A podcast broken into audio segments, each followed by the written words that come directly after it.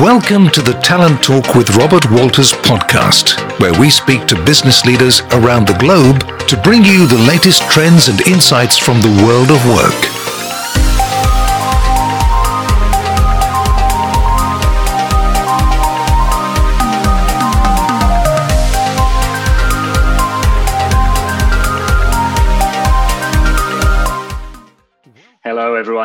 Welcome to another episode of Act Like a Startup and Win the War of Talent. Uh, another episode in our podcast series. My name is Richard Townsend. I'm the country manager for Robert Walters Brazil. And today I'm delighted to have with me Danny Binatti, co founder and CTO of Pismo. We are absolutely honored to have you here with us today. Welcome, Danny. Hi, Richard. Thank you so much again for having me. No problem. Great to be here.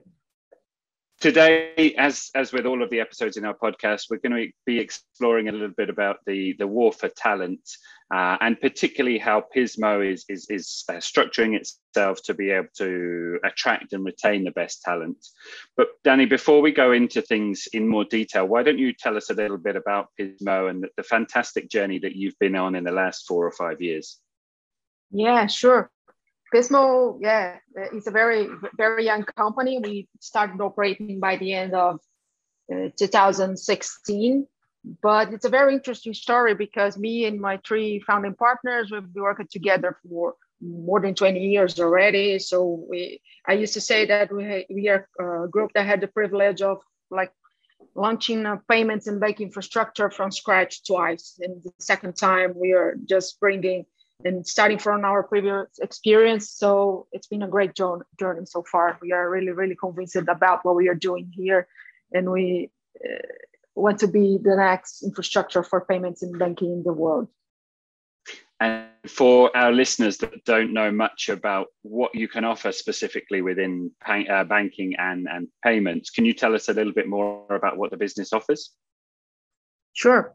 We are a backend platform for payments and banking, which means that we provide services for banks and fintechs and other financial institutions uh, all over the world to so they can build their digital products on top of our platform. So we are kind of infrastructure for payments and banking. And mm-hmm. so fintechs, incumbents, and other players can just launch the, the products for their customers on top of our platform. Great. And for all of our international listeners, I think it's really interesting to point out that we are doing this podcast today from Sao Paulo, Brazil. Sao Paulo is recognized as one of the major hubs, with certainly within Latin America and across the Americas for uh, fintechs and, and, startups as a whole. How have you found this environment uh, here in Sao Paulo, Danny?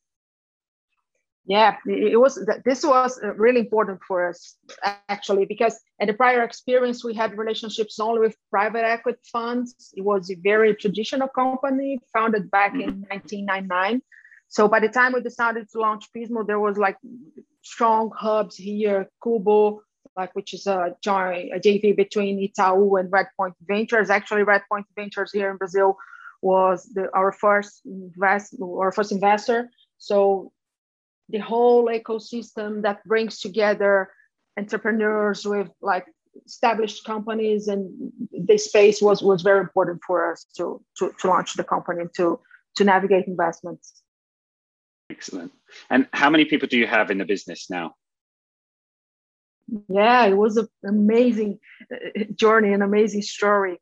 As i said we found we started operating early 2017 and back mm-hmm. to March 2020, when the pandemic started, we were a 40 people company. And mm-hmm. now we are 240. I think we hired kind of uh, almost 20, uh, almost, sorry, almost 200 people during the pandemic under the umbrella of the global pandemic. So it was a wow. like, very tough challenge. Not only hired people here in Brazil, but established an office in Bristol, UK, another one in the Austin, United States, and we'll be setting up sooner another one in Singapore. I, I grew up about 30 minutes away from Bristol. So I'm delighted to hear that you're you're setting up an office there as well. Really? Yeah. Great. I'm looking I'm, forward I'm, to, to, to, to see to to meet the people and to know the city office. It's a fantastic city. You'll, you'll, you'll definitely enjoy it. And I'd love to hear these these positive stories at any time Um, but particularly within the, the, the backdrop of the pandemic, it's fantastic to see this kind of growth. And just my last question before we start to explore our topic in more detail. Do you guys still consider yourselves as a startup, or do you believe you've now moved on to the next stage? We, we like to, we are all the time trying to keep the spirit of the startup, if I can say that, kind mm-hmm, of mm-hmm. the way of like every everybody working, uh, looking to solve problems to to to provide a good service to our clients everybody working together hands on. We try to keep the spirit but of course we are now more than 200 people. We are kind of starting going to a more mature uh, period. So we are navigating ways and we are all the time thinking about the design of the organization in a way that we can keep the spirit keep the the the velocity and the speed of the startup, even with a more established company. We are, I think we are in a transition process, uh, if I may say. Fantastic. And that, that brings us really nicely onto the central theme of today's conversation, which is the, the challenging environment within a startup or, or hyper growth company. And why, in, in your opinion, are startups considered a more challenging environment than a, a more established company? Yeah, like running any company comes with a like a lot of challenges, but startups have have a very unique set of obstacles to, to, to go along. And it all mm-hmm. starts by the time that you are deciding to launch the company. So when we launched the company, the four of us, we were in our late 30s, early 40s. We were executives in the prior company. So all of us were married, we have kids. And so uh, at, at the very beginning, there's a challenge about the career. How much mm-hmm. are you willing to invest your time and the money like you conquer during during your career in a project like this? So once you decided, so there are, and I think the most interesting challenge that is that we are all the time changing hats along the way. So first of all, there's a, the, like the career challenging, and then the you decide about the business model. You think about what kind of services you'll be providing and how you do that. And then you come up with the company and you have at the same time established and build an MVP, a minimum viable product to try to mm-hmm. navigate investments. You have limited resources. It's difficult to hire and to attract people because uh, people are uh, uh, all the time asking, how much money do you have to pay me? Is this going to be, is the company yeah. will, will be surviving or not? So there are many challenges and, and I used to say that the feeling is that one year that you spend in a startup's like if you spend like 10 years in a traditional company, especially because the challenges are very different, like kind of every day, every day. We are, as I said, changing heads. So you are navigating investments, building, hiring, and then you go. For us, was really interesting because after we, we went through this phase, we, we entered in the growth mode under the umbrella of a global pandemic. So uh, back to March 2020 when we were 40 people, we were a, a structure like the founders and engineers. Mm-hmm. And then not only we had to hire uh, more than 200 people, but also uh, establish very central function areas such as AR, uh, HR team, marketing, finances, sales. So we were not only hiring people, but also uh, designing the organization and onboarding people who are in a 100% remote. So like each day was a different challenge. And now, although we are still working uh, on 100% remote, everybody's working from home. We have people spread all over Brazil and now all over the world. But we are going to a post-pandemic maturity, which is mm-hmm. Mm-hmm. there's a great opportunity because uh, we used to say that the digital transformation advanced 10 years in less than two because like uh, the pandemic opened uh, like a window of opportunity for companies like us because not only uh, the consumer behavior changed people are looking to different kinds and different ways of buying and paying. Incumbents are looking for more flexible solutions and many new companies are like are born during the period. So uh, and now we have the challenge of not only establishing the company, but spreading the culture, especially because we're extending the business to markets where our brand is not yet well known. There are language yep. barriers, there are culture barriers. So each day is a different challenge. And uh, as I said, we are every day changing heads. It's really interesting. You, you've spoken about a variety of challenges, whether that be culture, opening in new markets, adapting to, to new customers. And you've done all of this, this, this hyper growth in the last two years, which has been a challenging two years for everyone globally. Now, I imagine during this time you've developed a lot of resilience.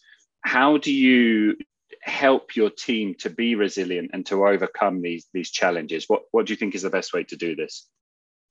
Yeah, I really believe that it all starts with culture and values. We have a, we try to promote very strong culture. Uh, uh, uh one of our main values is, that is what we call total trust, because mm-hmm. Tells the kind of relationship that we want to have not only with our clients but also with our employees. We are a very human company, and this is where this was a uh, decision that we made when I decided to launch the company, especially because some things that happened in my personal life before launching the company. So I had many challenges in another company where there was a very toxic culture. I faced challenges being a woman leading a technology, like mm-hmm. 100 people in a technology team. I had two daughters during the process. I struggle at some point with some mental health problems and it was very very tough for me to navigate all those personal challenges in a toxic culture so we decided that we would build a people first strong foundation and it all starts with uh, actually with the relationship that the founders have so we are four people me marcelo is my husband julie is my sister and Ricardo, we've worked together for more than 20 years. So it, it, it, we are like siblings. So we have this, this, this relationship between us. We know each other like inside out. We have, we share the same values. And this was really important for us to establish and spread this culture of a very human company. So uh, it starts with that.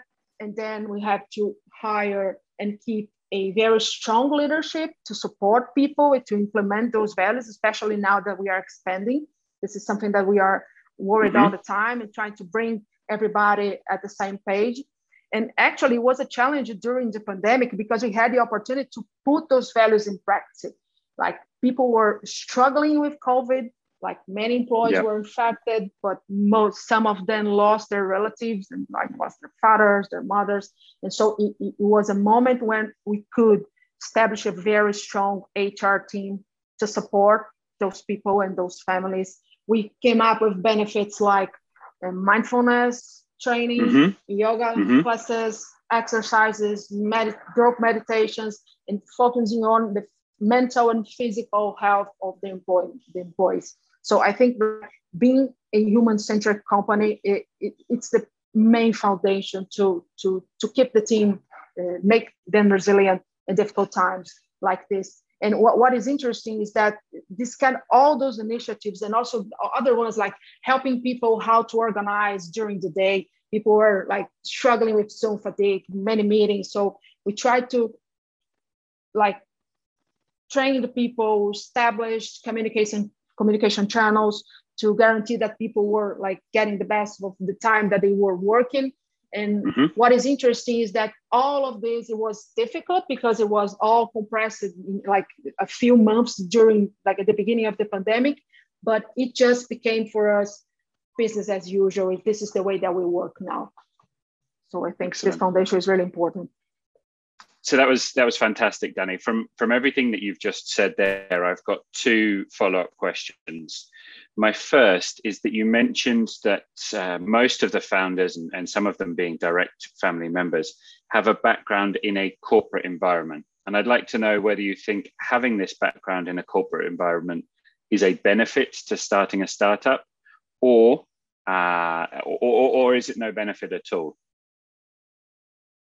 Yeah, good question. I, I think it is a benefit because when you when you have the, uh, the prior experience in a corporate world, you, you you you can be in touch with topics that are not limited to your function.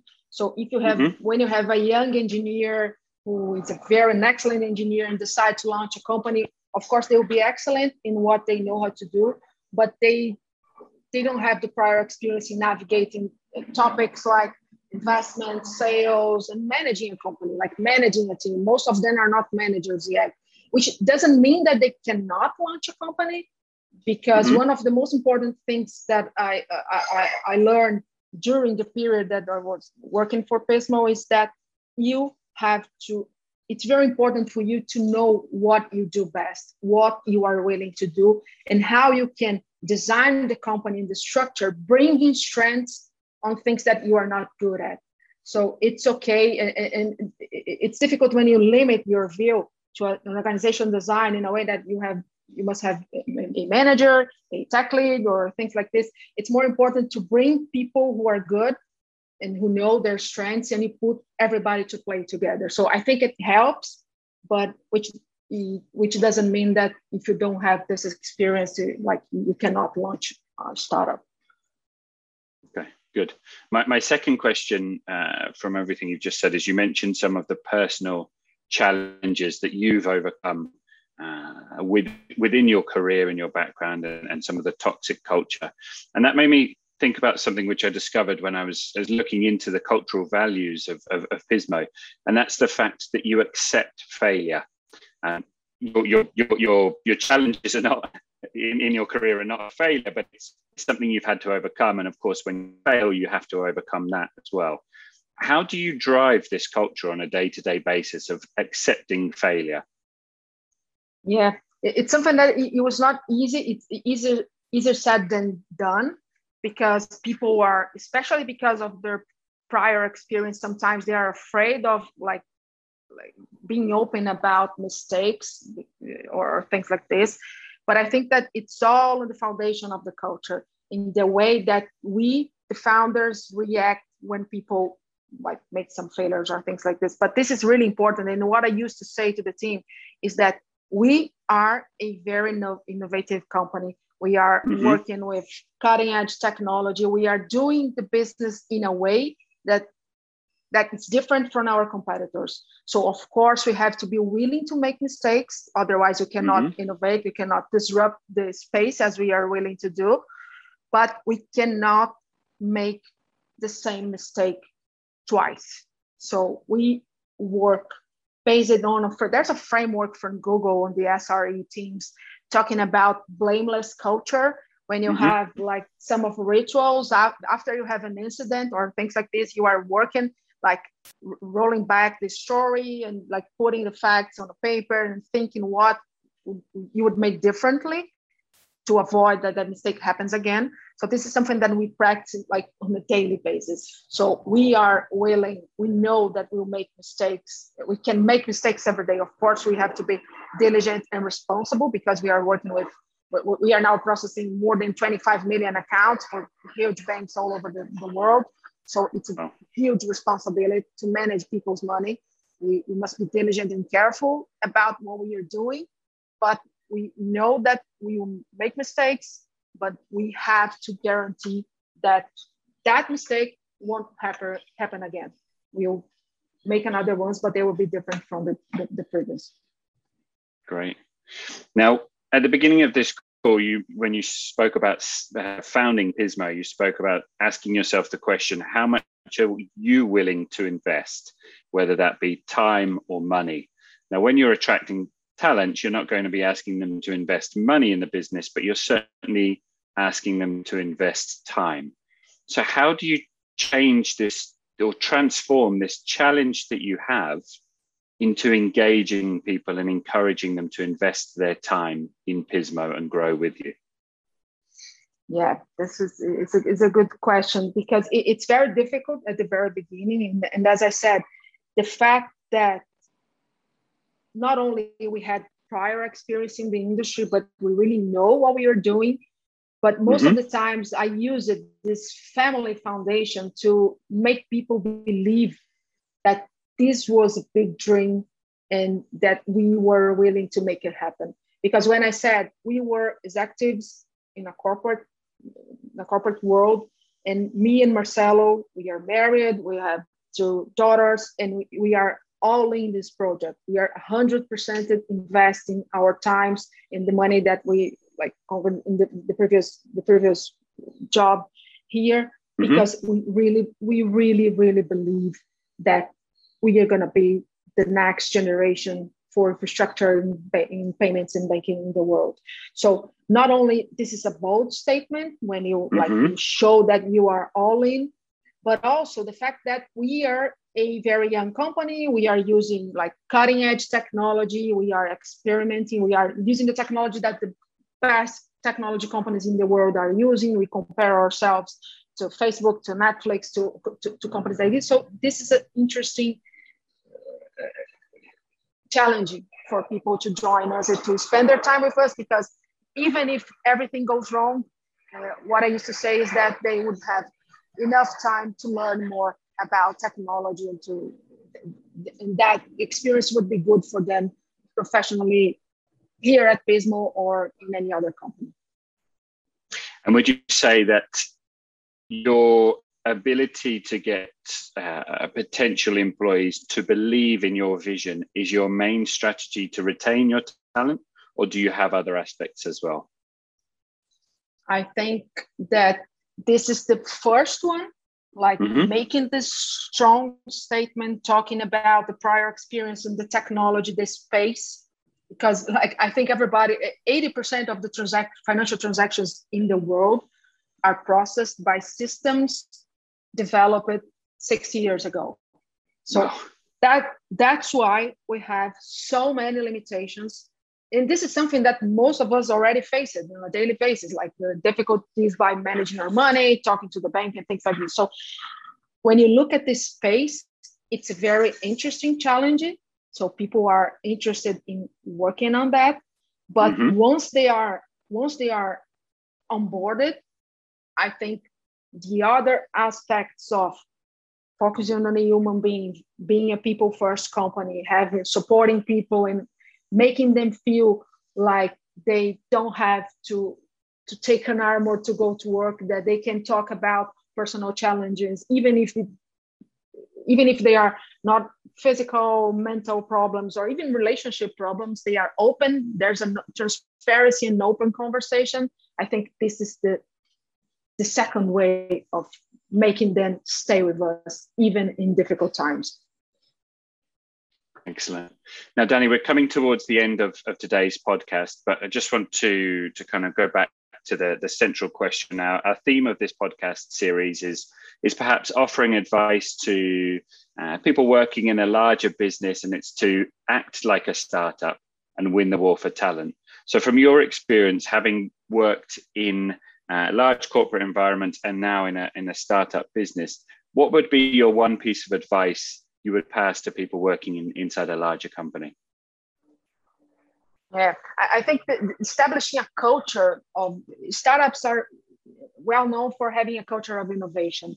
When and it's a different approach. When you go to like traditional companies, you have more kind of the way of working is more clients ask you to do something and then you like it's difficult to manage so many communication channels so many links inside the organization. This is something that it takes time and it's difficult for people to see and to realize what kind of thing they are building. And so many traditional companies decide to come with an innovation department just to mm-hmm. have a department who's acting like a startup. And this is something that i think it doesn't work because it starts having problems managing the traditional teams with this one and innovation and acting like a startup it's something that it comes from the executive team. So the company and the leaders must be willing to work in a way to like to uh, face risks to make mistakes.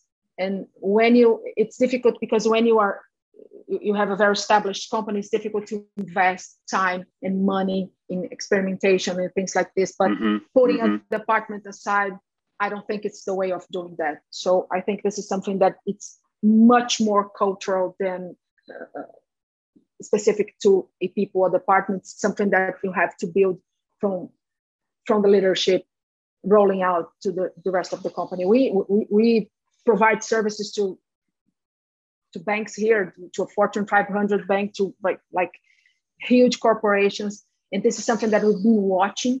And when the leadership change the way that they are looking to the team and looking to the way of that they have to work, is something that just like change the game. So it almost sounds like you're saying it needs to be a holistic approach and needs to be incorporated in every aspect of the business rather than just having a specific innovation department and only that department is going to think like a, a startup. Exactly. It must be on the DNA of the company. Everybody must be willing to make it happen, make mistakes, and go through over the obstacles too, just to, to make things differently. Fantastic. Danny, that's a, a great place to, to finish today's uh, conversation. It has been an absolute pleasure having you on the show.